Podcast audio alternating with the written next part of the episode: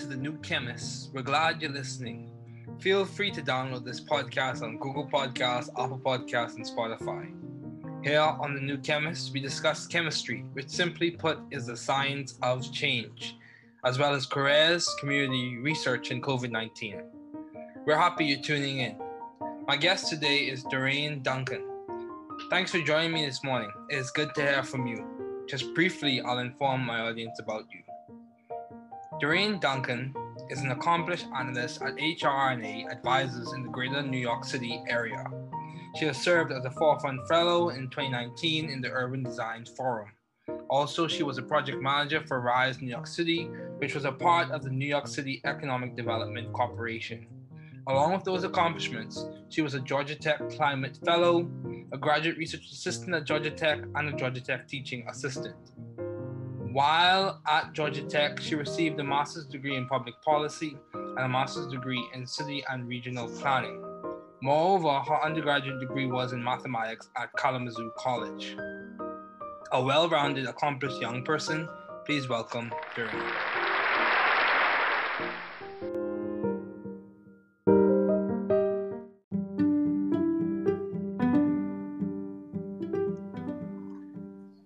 Dorraine. Thanks for joining me today. Thanks for having me, David. Yes, yes, it's good to see you after such a long time. Mm-hmm. So, same here. Yeah. So, what has been your long-standing interest in the field of public policy? Um, so for a very long time, I've been, you know, interested in sustainability and resilience. And I think um, while I was in Jamaica in high school, I didn't have the language. I didn't know that's that that was what I was interested in. But I think, you know, having grown up in a small island, I think you become very aware of you know natural disasters of all kinds. So whether it's hurricanes or floods or droughts or whatever it may be from a very young age i'm used to seeing those things. And i think i became very interested in the ways that you know these natural disasters impacted people and the way that people kind of responded to those things. Um, so from high school like i understood and i really enjoyed things like social studies and geography. Um, and I think my kind of translation of that into sustainability kind of happened later on, probably in college time. But I've always had that interest in understanding how um, the environment impacts people, impacts people's futures, impacts people's families, um, and the way, in turn, that people impact the environment. I've always been interested in that, um, and the language came on, you know, much later on in my life. Okay, that's, that's interesting that you said that the, the passion and interest was there but for mm-hmm. you, the way you articulated it or expressed it or fleshed it out, mm-hmm. it came later on. So mm-hmm. along the lines of that of that question, just before we transition to more, um, would you say it's essential or critical for Caribbean students to study sustainability or be aware of sustainability? Would you say that would be beneficial in the curriculum or? Of course, without a doubt. I mean, I think island populations, we are at the mercy of so many environmental forces on a regular basis. Um, you know, the lack of water, uh, electricity, all of these things that, you know, by and large, like you don't think about if they are provided for you on a regular basis. In island context, we know that we have to think about these things. You have to be concerned about water. Um, if you have a, you know, a very active hurricane season, you know that the prices of food is going to be more expensive in the next coming months. And that's what's happening right now in Jamaica, you know, oh, wow. um, regardless of, I mean, not regardless, but also the impact of how the environment affects you is very much dependent on your income, your access to power, um, and kind of social mobility. So I think given the fact that, you know, Caribbean islands by and large, their you know income inequality is like a big issue in these countries. The way the environment affects people on a daily basis is extraordinarily different. You know, like if you go uptown, you know, nothing really phases you. If the hurricane happens, you know your house is secure, you know that your water supply is secure, you know that you're going to have electricity to do your homework or do work but for everybody else that you have to plan for these things. So i'm i'm staying at my father-in-law's house right now and there is you know several extra buckets and bottles of water in the bathroom. Why? In case water goes away you can wash your hands you can flush the toilet you know? So you have to be planning ahead for all of these things.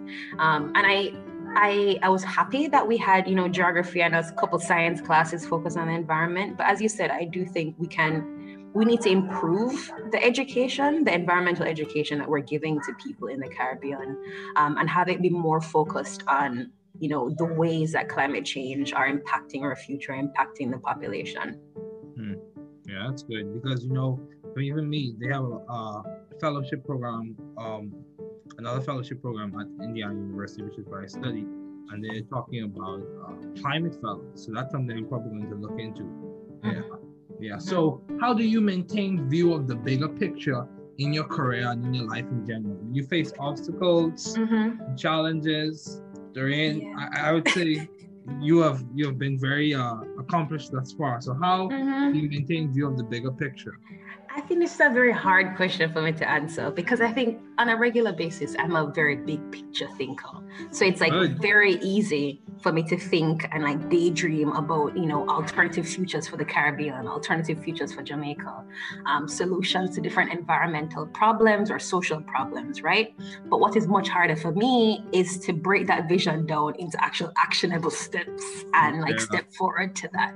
Um, I think that's much more difficult for me. And I think, you know, this year especially, and probably towards the end of 2020, trying to be intentional about like writing down these big picture visions. You know, like I have these big goals, like writing them down on a paper because I feel like the act of writing down something that you have in your mind kind of forces you to think about like something that is concrete because it's concrete on paper now you have to be thinking actionable steps to get to that point mm-hmm. um, and it's hard it's it's it's very hard because i feel like I think about a vision that's like, you know, achievable maybe 25 years from now. So the immediate things, what I can do right now, is not very apparent. Um, but I think I've been trying to commit myself to writing it down and being intentional about researching like how if i want to start a business like what is the first step i need to do you know and going on youtube and finding people who are doing similar visions and understanding their trajectory and the steps that they've taken to get from point a to you know point z Wow. Yeah, that's good. That's good because you know one thing that I have to keep in mind sometimes, even with me, it's a challenge because you have these goals for yourself, whether it be personal, professional, academic, whatever the goals may be. Um, you have to keep in mind. I this I have to keep in mind that the decisions that you make today do impact those goals later on. Mm-hmm. You have to be you have to be quite cognizant of the decisions that you make. Yeah, mm-hmm. I agree. And I think just to add to that point, I do feel like sharing some of these visions with people that you trust is helpful yeah, you know sharing it with someone that you trust to hold you accountable. So you know in the next six months someone can ask oh so where's the business? What's what's happening on that front? You know? Yeah. and having someone outside of yourself outside of you know your your dream book or whatever you write it in to ask you questions to, to hold you accountable to to keep you encouraged to keep you moving on you know each individual step to the big goal. Yeah because one thing that I, I keep in mind on the same point you know, when you innovate in isolation, it gives mm. a false appearance of novelty in some some in some instances. So mm-hmm. so what I'm saying is sometimes even in science, you'll be researching or reading something and you'll be like, "Whoa, I just came up with this idea." Mm-hmm. In isolation, you think it's novel, but when you go amongst people, they tell you, "Dude, that's already been discovered like 15 years before you even joined." Yeah. Yeah. So. Yeah. Mm-hmm. And not just like the fact that you you could lead to duplication but the fact that you're, you're, you're probably missing out on collaborators you know people yeah. who have these same visions may have you know a complementary skill to what you have and you could be working together with them to move forward yeah and, and you know um, the thing i like about collaborations is you know i'm actually my research project for this uh, graduate program which i hope to be uh, until i finish my phd because i like it yeah. um, the research program i'm working on the, the specific project is a collaboration between three different professors. Mm, mm-hmm. Yeah, so you know, you know, it's rich. It's, rich.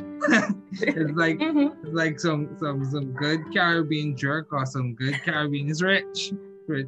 Mm-hmm, so, mm-hmm. how have you been adaptive and creative in the field of public policy? Mm-hmm. Okay, so my degrees are in both public policy and city planning, and I think both of them are very similar because they're such broad fields um, in essence, like when you leave a planning program or you leave a public policy program, what you're leaving with is just a set of tools to apply to any sort of societal problem that you see fit. You know, with public policy, you have an understanding of how government works, of how policies are built, how legislation is passed. With city planning, you're given a set of tools that are more spatial in happening. So you're understanding how zoning works in a city to facilitate, you know, certain conditions within a city. So I think both of those tools are broad enough and are constantly being innovated enough that you can apply them to anything. So for me, I came into um, grad school already having a deep excitement for sustainability, particularly the type of sustainability that is most relevant to, to Caribbean islands. Um, but understanding that this, those same skill sets can be used for things that you know I didn't I didn't see in my future. So as an example, um, when I graduated from uh, Georgia Tech, I moved to New York, and my first job was with the New York City Economic Development Corporation. One, I never saw myself working in economic development because there's this you know false dichotomy that sustainability or economic development, the two of them don't happen at the same time. Hmm. But here I was working in this space, working on you know the advancement of renewable energy in the city um, but also thinking about the fact that this can create jobs. This can create meaningful jobs for you know various communities, particularly communities of color in New York. Mm-hmm. Understanding that I had to like kind of reapply my understanding of, you know, sustainability as a system. You know, of course, renewable energy is one part that I'm interested in and also kind of have experience in. But understanding that the people, the training of people to work in this industry is as important as the technologies themselves. Understanding that, you know, the workforce development side of it is as important as the technology itself. And I think planning and policy are helpful in having you approach problems as systems. Hmm. So if you think about sustainability as like a system of both environmental actors, um, human and technological actors, and economic actors, then you realize that you don't have to just be working on the environmental side to have a role in that system, you know? And mm-hmm. I think um, being a part of both of those disciplines, I think one, like I think I'm a I'm a I'm a jack of all trades by nature, and I feel like those those type of professions um, force you to keep thinking that way, force you to keep thinking big and multidisciplinary, interdisciplinary. You know, you have to think that way when you're in those um, spaces. Yeah, that's good. You know, along the same lines, you know, you made the point that uh, just because you're working in one sector, whether it be with environmental actors or under the environmental domain or regime, it doesn't mean you're not impacting a larger goal. So because you have human factors, societal factors, and all those other things. So yeah, I completely, I completely agree. So you went to uh, Kalamazoo College. Mm-hmm. You went to the very good institute, Georgia Tech. mm-hmm. And you, uh, how did you start? How did you seek or find the right environment for you to thrive intellectually? How did you choose those schools? What was the guiding factor? I'll be very honest with you. For Kalamazoo, I went there because I got a scholarship. Okay. You know, um, I think when I was graduating my last year of high school, um, based on the subjects I did in in sixth form, I got into UWI, and that's the University of West Indies in the Caribbean. And I could have done geology and geography, or could have done actuarial science. I was not confident that, you know, I wanted to do either of those subjects, kind of because the way that the education system works in the Caribbean is kind of you're streamed. So depending on the subjects that you do in high school, it kind of, you know, maps out a path for you in in tertiary education. And i knew that like what i wanted to do didn't sit squarely in either those spaces. So at least at the very least i knew that i wanted to be able to explore liberal arts education you know a place that i could like kind of jump from discipline to discipline because you know my my jack of all tradesness was popping up from there. Um so like i told my parents that like i want to go overseas and you know get this type of education. Um, in sixth form i applied to a bunch of colleges i didn't get any scholarships and i was like all right my parents can't afford to pay an entire tuition so i stayed i, I basically took a gap year and i worked during that year and reapplied um, so the second time i applied i got into kalamazoo and i got a pretty good scholarship never heard of Kalamazoo, never seen snow, don't know where Kalamazoo is, but I'm like, I'm going because oh, the scholarship good. is there. And I feel like that is a testament to kind of what happens with Caribbean people. You know, you're from a small place, but you see an opportunity and you know you're going to take the opportunity kind of regardless of where it comes. Um, so i ended up at kalamazoo college. There were 10 other jamaicans in my year who were obviously thinking you know the same exact way i was thinking that this opportunity popped up we're going to go. Um, and i think the liberal arts education was extremely helpful for me at that stage in my life. Mm-hmm. i needed to kind of get a feel of multiple different things because i'm interested in lots of different things. And it's allowed me to do that um, and a, another aspect of the liberal arts education, at least at my school, that I cherished was the fact that it had study abroad. Um, okay. It paid for me to go and study abroad, and I was able to kind of explore sustainable development a lot more in mm-hmm. Southeast Asia. You know, it's a context that is actually very similar to the type of development trajectory that happens in the Caribbean. Um, and then, you know, having had that experience, I was a lot more precise with what I wanted to do in grad school you know and i i think i also was able to kind of get the network to help me get to grad school because no one in my family had been to college no one in my family had been to grad school. Um, but i had resources at kalamazoo to help me figure out that process help me figure out the fact that you know when you're get you're applying for grad schools and you, you're starting getting offers, you can negotiate. You can ask for more money. You can, you know, ask for more funding. Yeah, I, I know, I know. Like this was this was news to me. So I applied for some of this is news to me. David, you should have talked to me before. Um, but when I got in, like I got into, you know, probably four or five different schools and you know all of them are giving me some amount of funding but not sufficient. And i was just like i emailed them. I'm like you know i'm from this you know i'm from a third world country. I need extra support. Like i'm really interested in your program yada yada yada. Um, can you do more for me? And they did more for me you know? And georgia tech gave me a full ride. Are you um, serious? I am dead serious. Gave me a full ride I was like, all right, I'm going to Georgia Tech. I didn't know where Georgia Tech was, um, but at least I knew at the very least it was in a bigger city than Kalamazoo was.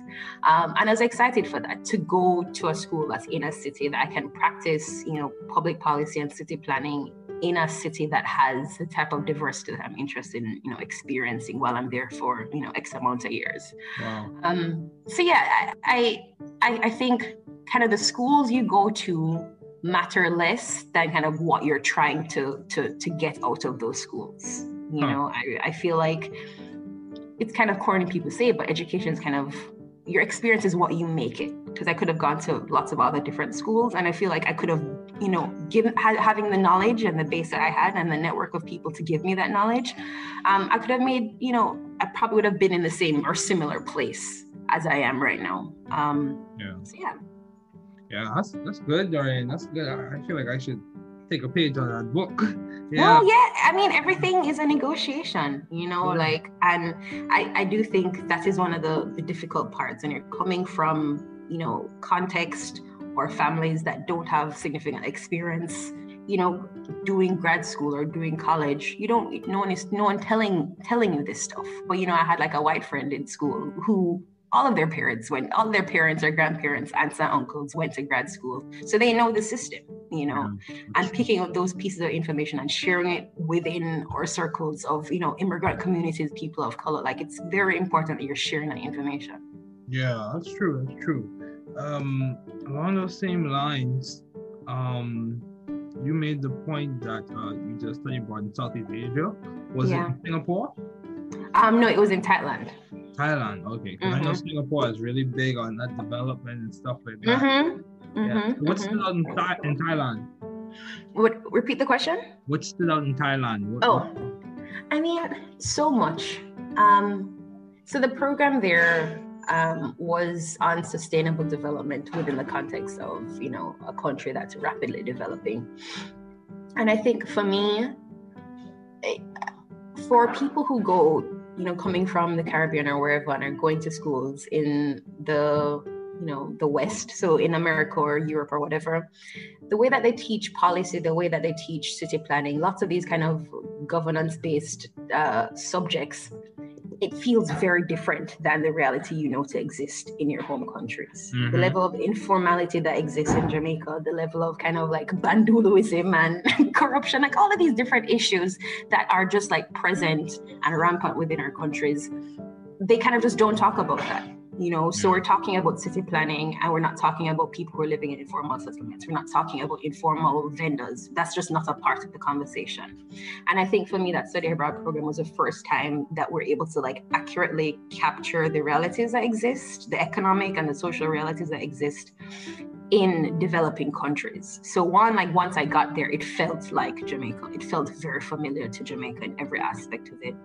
Um, and there's also a big part of it that was talking about tourism, you know, which of course both of our islands are extremely dependent. Dependent, yeah. Yeah. So like having those conversations and thinking about how do you create an economy that is not exploitative of the environment, but actually kind of regenerate the, the environment was just super exciting, you know, because everything just felt so relevant to me. We're talking about the tourism sector, we're talking about the fishing economy, all these different aspects of it, food, agriculture, like all of it felt the most relevant to me and my experience in Jamaica. And I think by and large is probably like the most influential part in like shaping um, what I've done academically and professionally. Wow, wow, wow, wow. Yeah. So um, that's, that's good. So, um, how do you maintain a balanced life given all your responsibilities and accomplishments? How are you maintaining or trying to maintain a balanced life? I don't know, David, and I don't know if I'm doing a great job at it, to be honest. I know what you mean. I know what you mean. Um, like you, I feel like I'm someone who likes to be involved. Yeah. You know, I like I like my extracurriculars. You know, whether, Oh, yeah. Oh, whether I'm in school or like you know graduated from school, I'm like, which club can I join? You know, like I feel like that sort of that community that we're creating by joining these clubs, by joining this like professional society or whatever it is. Like, of course, there's a, a networking professional aspect to it, but there's also like a community aspect to it that I I value a lot. So at Georgia Tech, jumping and finding Caribsa was so exciting. You know, like meeting you in the math center or wherever we meet, and you're like, oh, there's a Caribbean society, like was an extremely exciting point for me. And I feel like every place I go, I'm constantly looking for a community. So whether it's a community of people who are from my region of the world or of people who are in my, you know, kind of professional field, that community gives me energy. And I feel like it's a, a space that, you know, I feel like I can I can share my experiences and be given advice, be given kind of support from people who know exactly what I'm talking about. Um, Mhm. so in New York, I've been lucky to also find that community. I'm a part of the American Planning Association. The, the New York chapter has a group called DivCom, Diversity Committee, and it's a group of people of color who are all city planners and policy people focus on the same sort of things like urban development of different kinds. So you have people who do sustainable planning, you have people who do excuse me, affordable housing, you have people who do transportation planning. And it's all people of color. So there are a couple Jamaicans in there, there are people who have all these different experiences. And I think for me, it's been such a rewarding group to be a part of because the amount of advice and information I've been able to get from those people and just like moral support um, has like kept me energized in New York, which is like a very competitive place to be, Mhm. you know, uprooting yourself from Atlanta, moving to New York to try and find a job is like a very difficult process for anyone. Um, and that group has been super helpful in all aspects of that. Um, so that's that's one part of like you know maintaining a personal balance, and I think also just like trying to find a, a trying to set boundaries, basically. Yeah, You know, yeah. so um, at the current job I'm in, I'm in consulting now.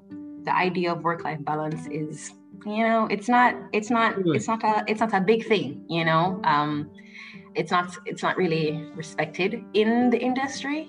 But trying my hardest to be like, I'm not going to respond to emails after 6:30. I am not going to, you know, check my messages until work actually starts at 9:30. Like I just actually had someone send me an email. It's not 9:30. I'm not going to respond to it until 9:30. You know, so trying to be deliberate about setting those boundaries and pushing back at like these expectations that encroach on my time.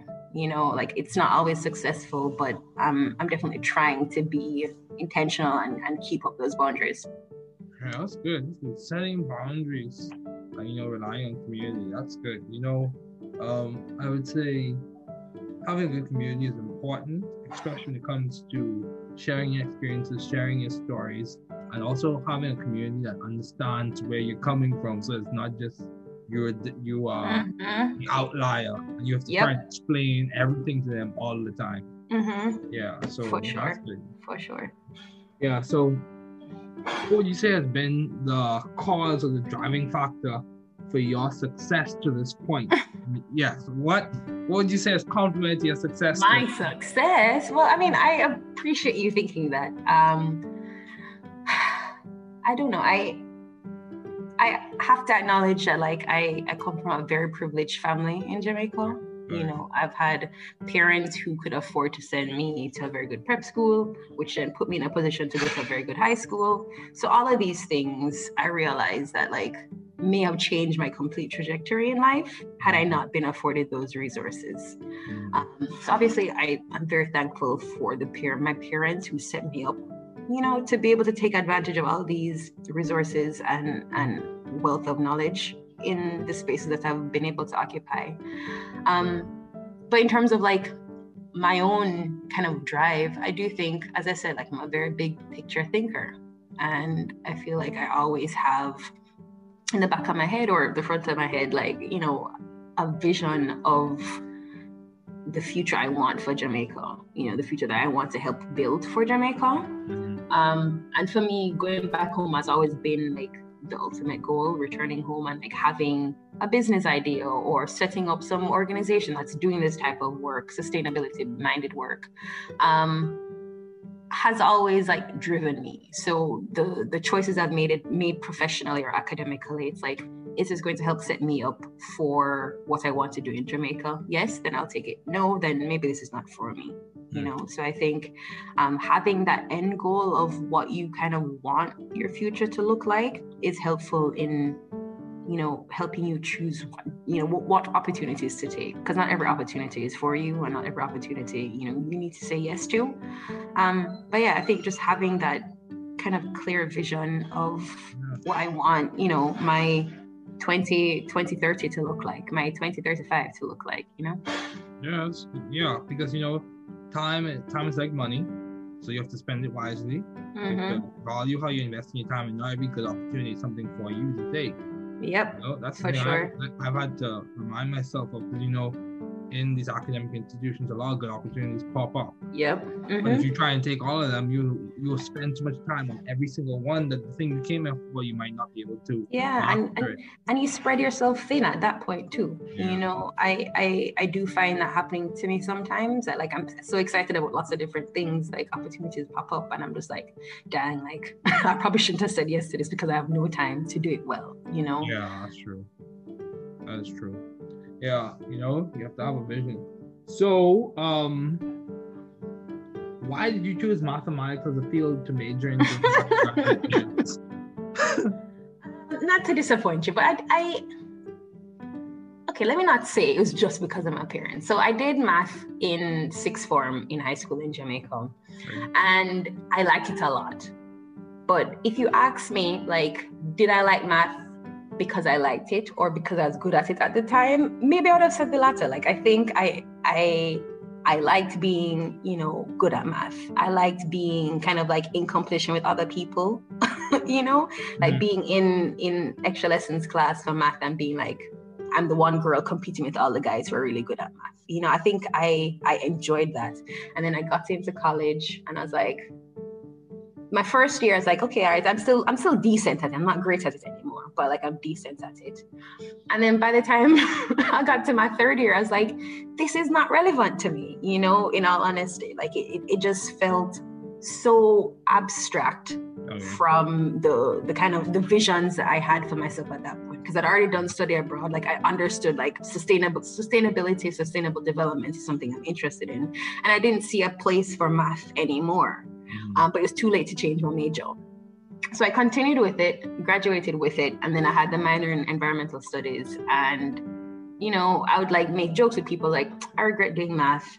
By the time I got to like applying for grad school, I was surprised at how many like programs were like, I we appreciate the fact that you have done math in undergrad. You know, the fact that you have proven mastery of some some extent um, of this technical subject means that you're bringing like a, a analytical nature to public policy and to city planning which like in themselves like you wouldn't expect but they do have an analytical component you know? Um, in public policy the most difficult one of the most difficult classes i was doing was statistics. But i had that kind of edge up having done math in undergrad you know?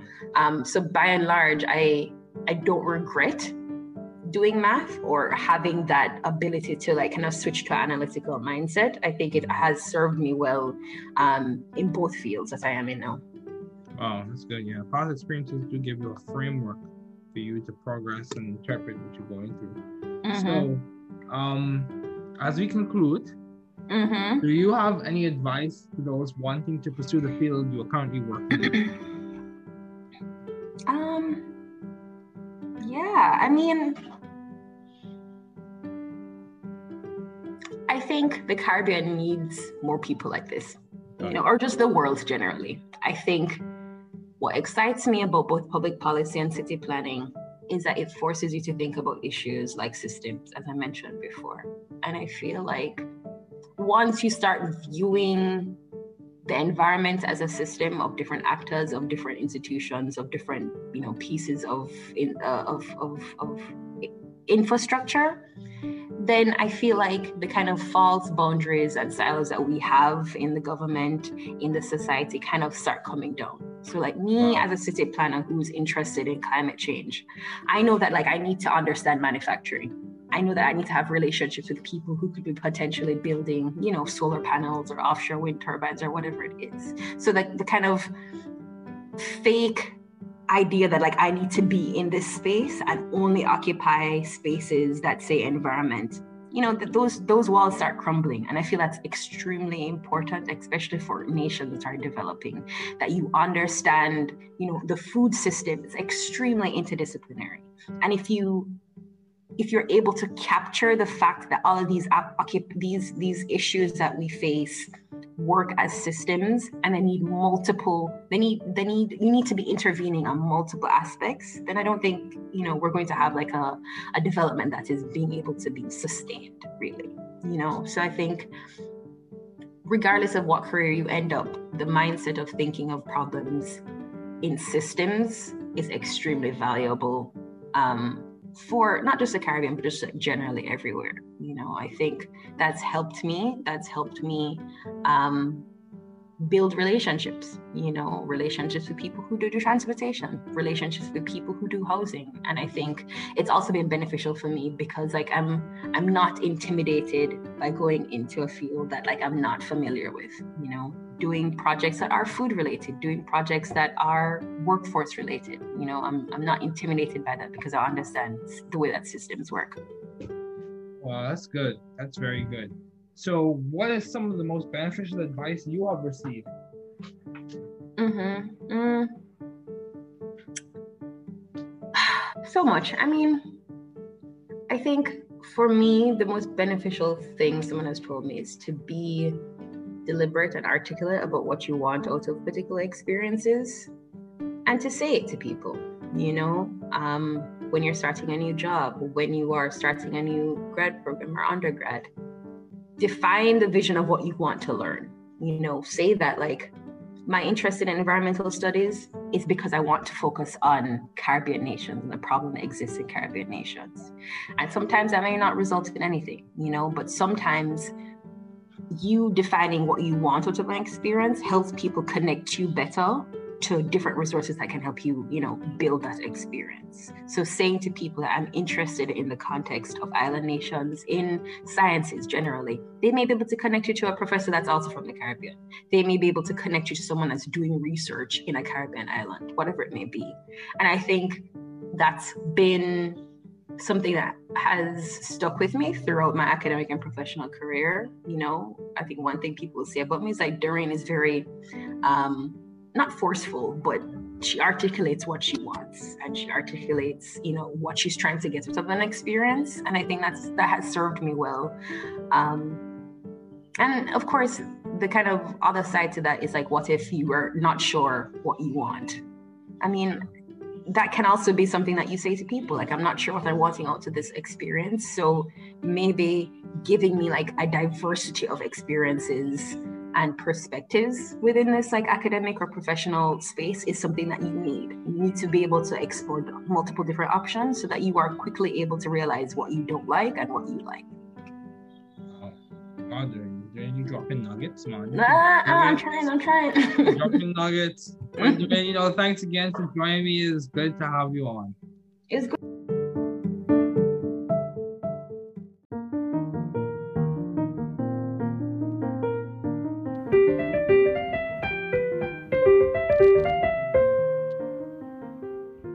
Thanks for listening. We're glad you were able to tune into this podcast. Once again, this is The New Chemist, where we discuss chemistry, which simply put is the science of change, as well as the other sciences, careers, community, research, and COVID 19. Thanks again for listening. Note the views on this podcast represent those of my guests and I